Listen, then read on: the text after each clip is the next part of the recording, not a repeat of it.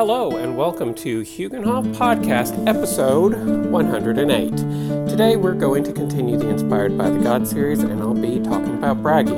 But before we get into that, I'll do station news. So if anyone wants to check out my website, feel free to do so. You can find it at www.huginhof.org. That's H U G I N H O F.org.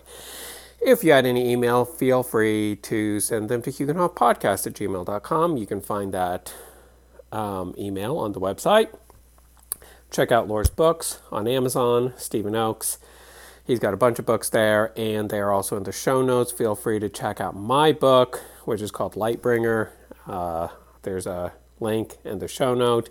Feel free to check out my D&D campaigns. I'm about to make a bunch more of those, so I'll talk about that later. Anyways, at frothner.com, that's probably in the show notes. I think that's all.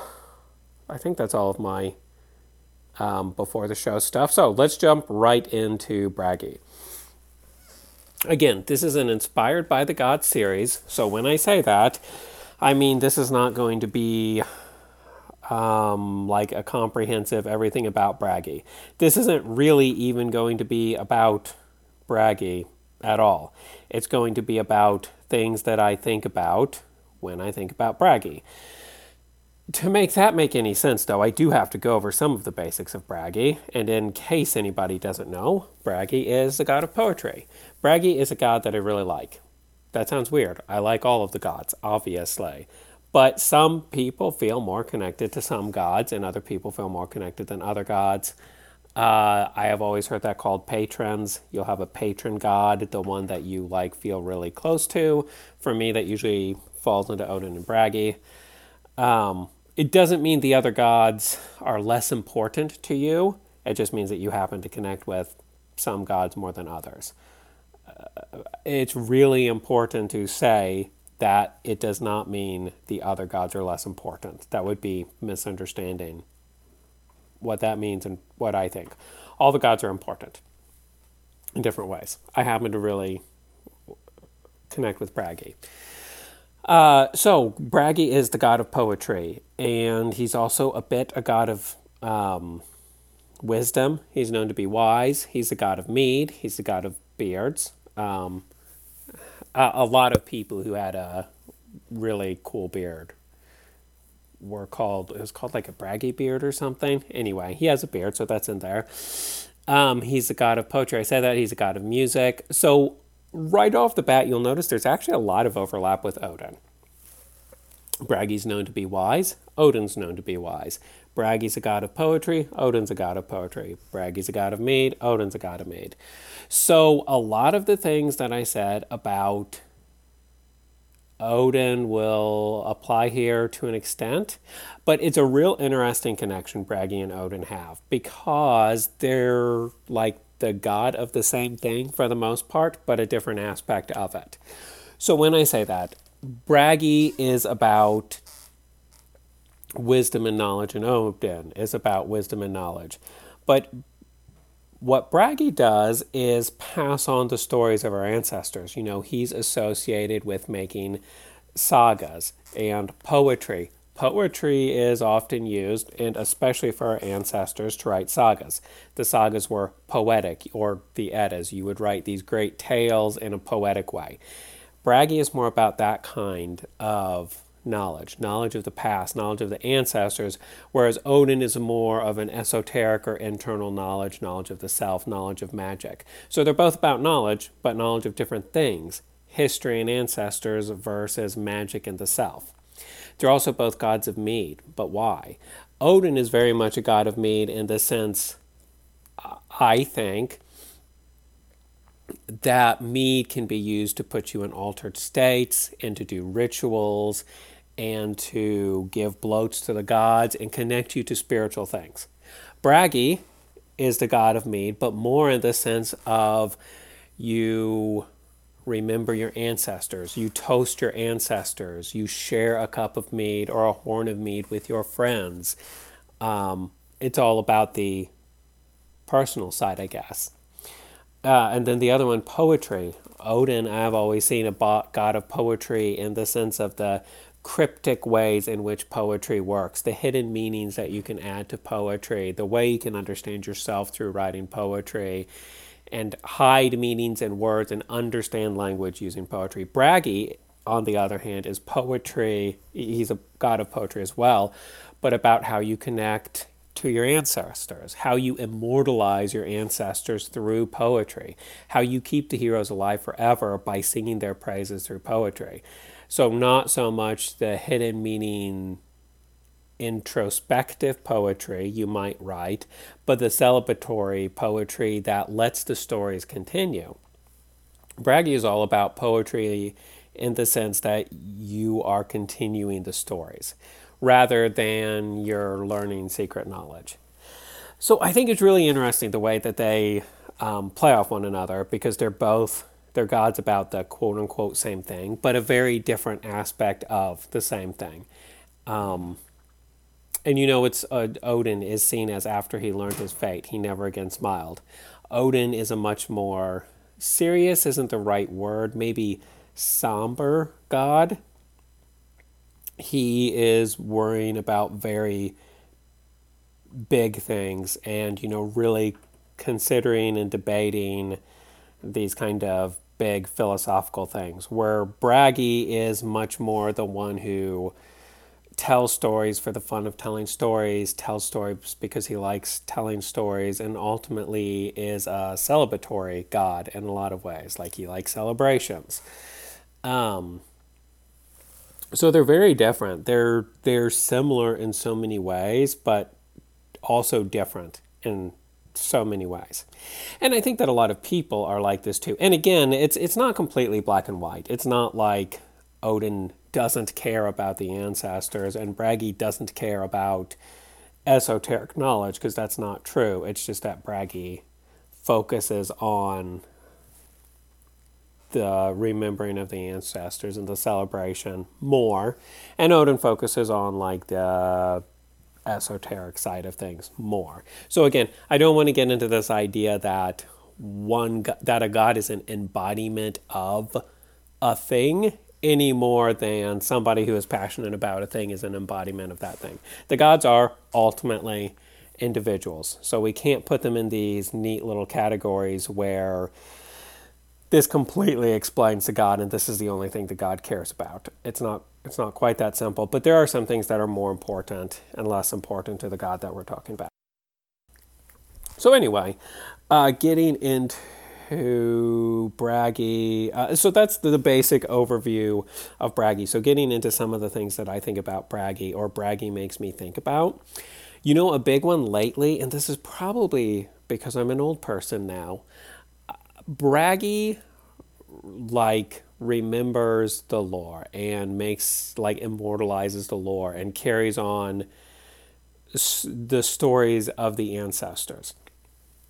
So a little bit the stories of the gods, um, but really the big focus of Bragi, in my mind at least, is carrying on the stories of your your actual family, your ancestors. And you know, we probably have a person, most of us have a person in our family who's sort of inspired by Bragi, um, somebody who tells stories of their family all the time and likes telling stories of their family. And then we remember things about our great grandparents that maybe, even though we didn't see them, we still remember things about them and we still can feel connected to them. That's something that I think is super important and it's so easy to forget because you know you're living your life, you're concerned with your life. When your kids ask for stories, more often than not, you give them stories of your life, or your kids don't really ask for stories. Nobody sits down and like, "Hey, tell me a story." They'll ask you to read a book, but they don't say, "Tell me a story about the past." You're gonna have to volunteer that information. Be like, "Hey, kiddo, listen to this crazy story." I feel like a lot of times that's something when I do that anyway, I don't know if other people are like this. I just assume they are. It could be wrong. When I do that, it will either be something like not about family at all, in the sense like I'm going to tell you this scientific oddity, which I find interesting, or this moral quandary, which I find interesting, or it will be something from like my direct life. I'll be like, oh, you know, when I was a kid, like I'll see them doing something. I'll be like, oh, when I was a kid, I did this and that too. But I try to make an effort, or maybe like your grandma or your grandpa did this when they were my parent, you know. So like things I have direct connection with, but it's usually about me, sometimes about my parents. It's very rarely about like my grandparents. So I'm trying to make an effort to put out more of those stories. Say like, "Hey, you know what? I did this with your great with your grandma." Or, or your great grandma would be their great grandma. It's like, here's a story about your great grandma when I went to visit her. And, you know, on occasion when I have them, which is, you know, not often because Family tradition is all mostly oral tradition, and my parents gave me a few stories, but not that many. But when there's when I have a chance, I like to give a story about an ancestor that I didn't know. So my dad might tell me about his grandpa, who was dead long before I was born, and then I can tell that to the kids, and I really like doing those. Again, they're kind of few and far between. There's some, there's a few, but there's not really many.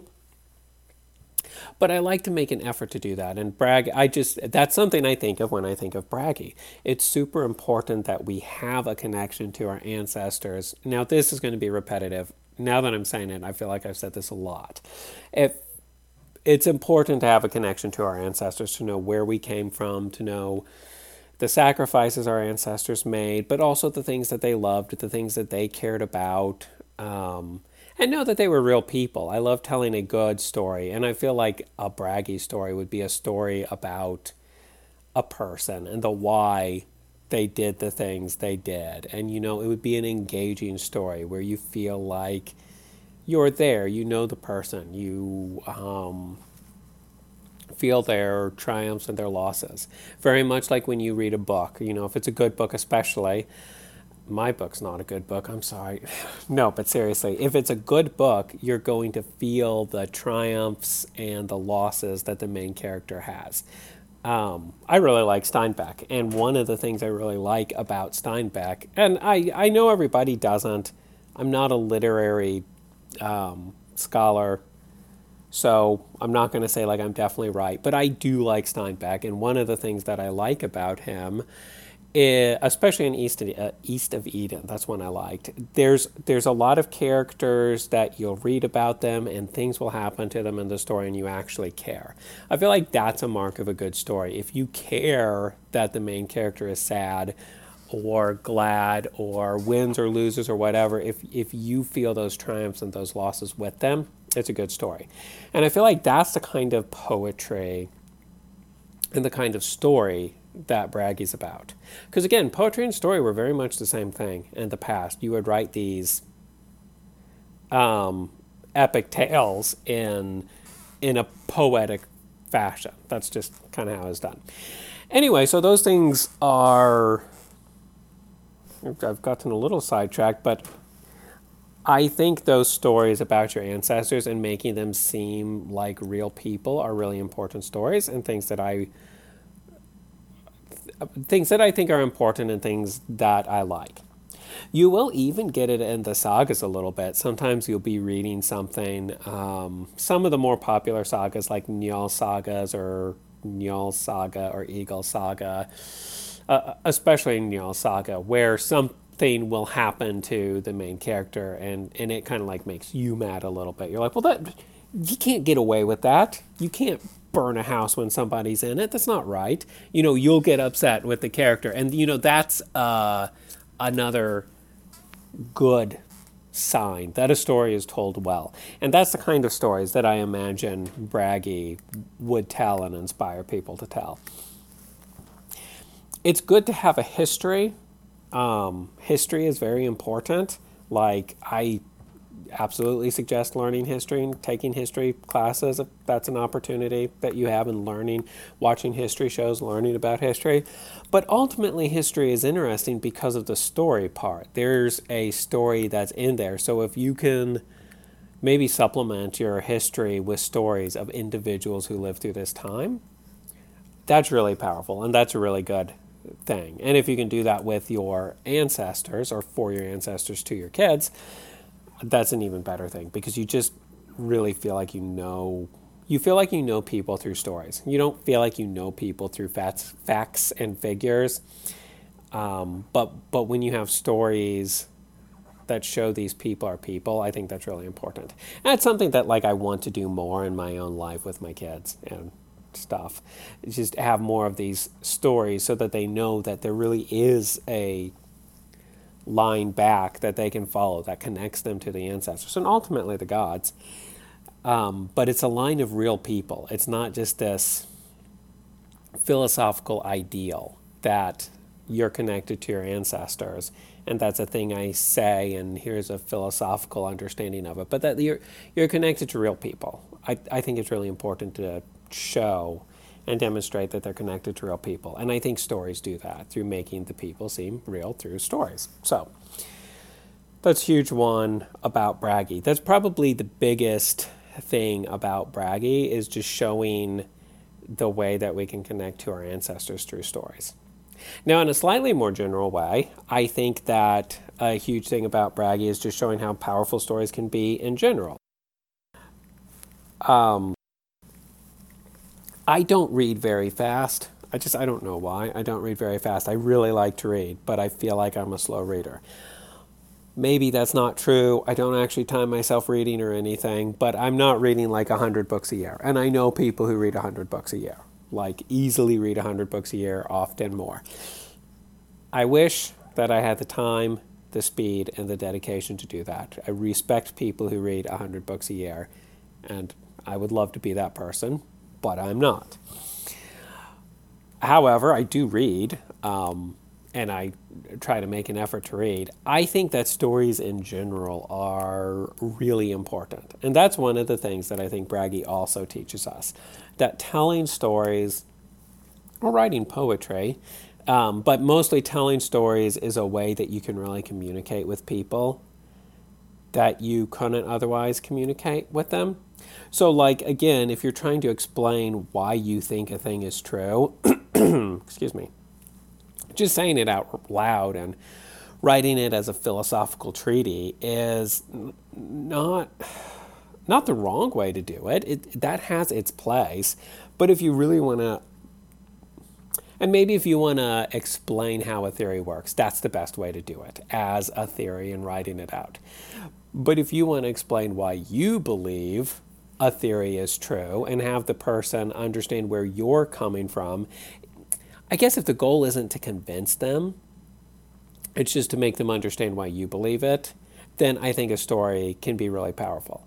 And there's a lot of stories and a lot of books out there where like I I got the underlying meaning but I didn't agree with it. Like I could I was like, okay, this is the philosophical principle that they are arguing with. I don't agree with that.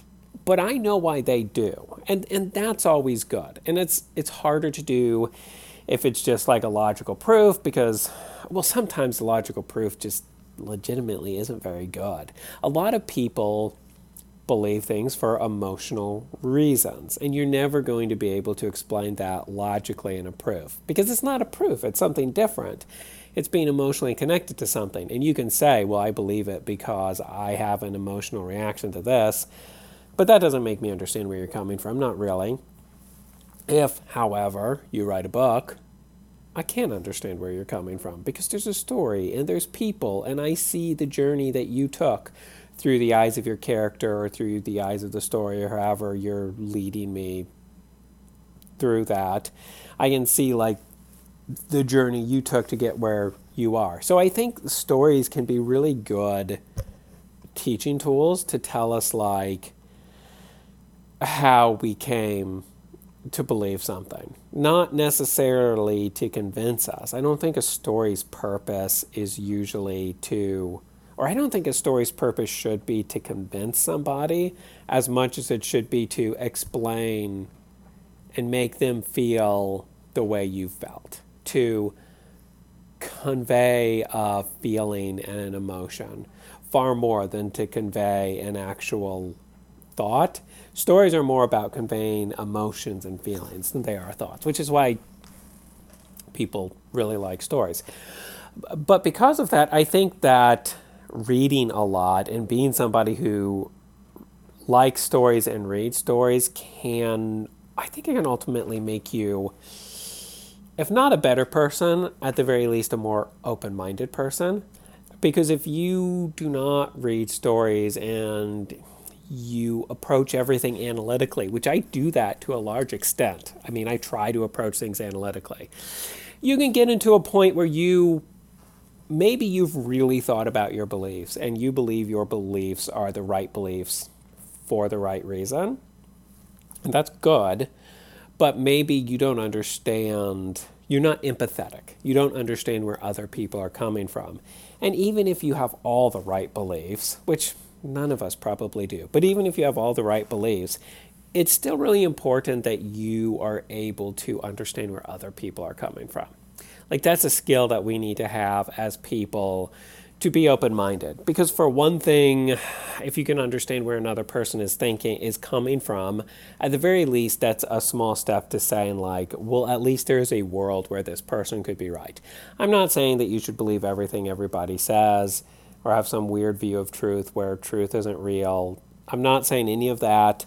I'm just saying if you can have a situation, or, or if you can be the type of person who says, at least there's a possibility that other people are right, and and I can always entertain the notion that other people are right. That's something that's really good and something that's really healthy to be open minded enough to say that now you can you can go back to the analytical side and say like okay i understand where this person is coming from. I understand the journey they took to get there. Let's see if i agree with her and go through those steps. And maybe you do maybe you don't.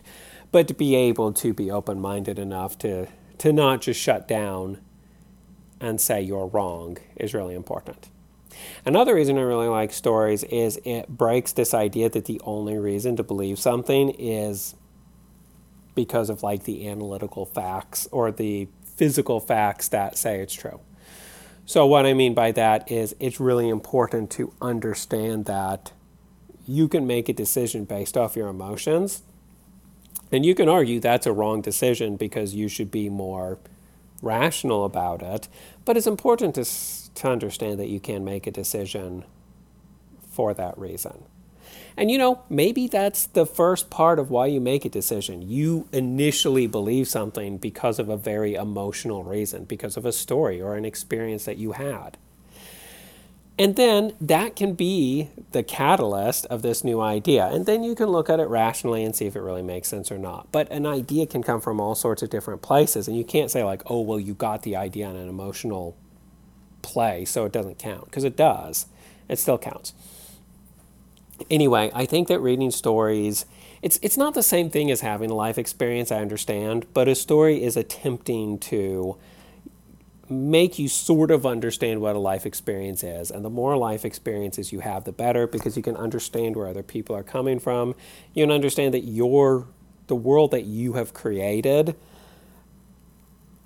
you, you can understand that the world that you have created is not completely and utterly true, that there are other worlds out there, that there are other ways to think about things.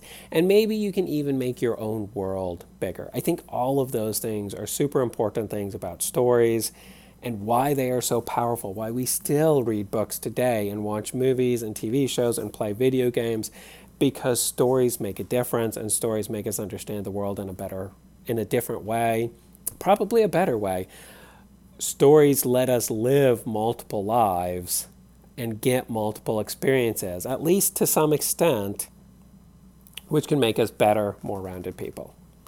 So, before I get rambling and start repeating myself, I think I'll go ahead and wrap it up there. I'm just going to finish with saying I really have a lot of respect for Bragi.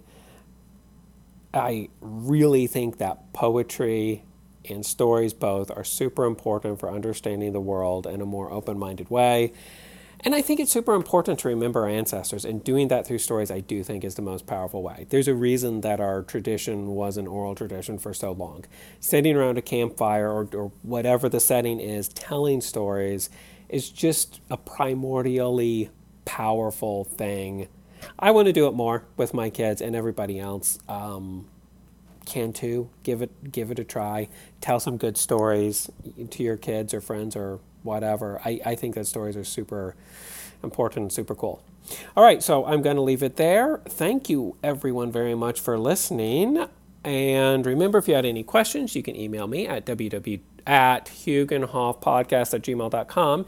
You can visit my website at www.huginhof.org. That's H-U-G-I-N-H-O-F.org. And while they're there, subscribe to the RSS because these podcasts come out the first of the month or thereabouts. I'm late today. That happens a lot. But on a monthly podcast, you'll never remember to just go out on the first of the month and download it, or I never have been able to. But if it just shows up in the RSS feed, your podcast podcast player of choice. I use Podkicker, but that's not the best one out there. Um, you'll remember to listen to it. So, yeah, if you like this, subscribe to the RSS. Thank you, everyone, for listening, and I will talk to you next month. Frahel.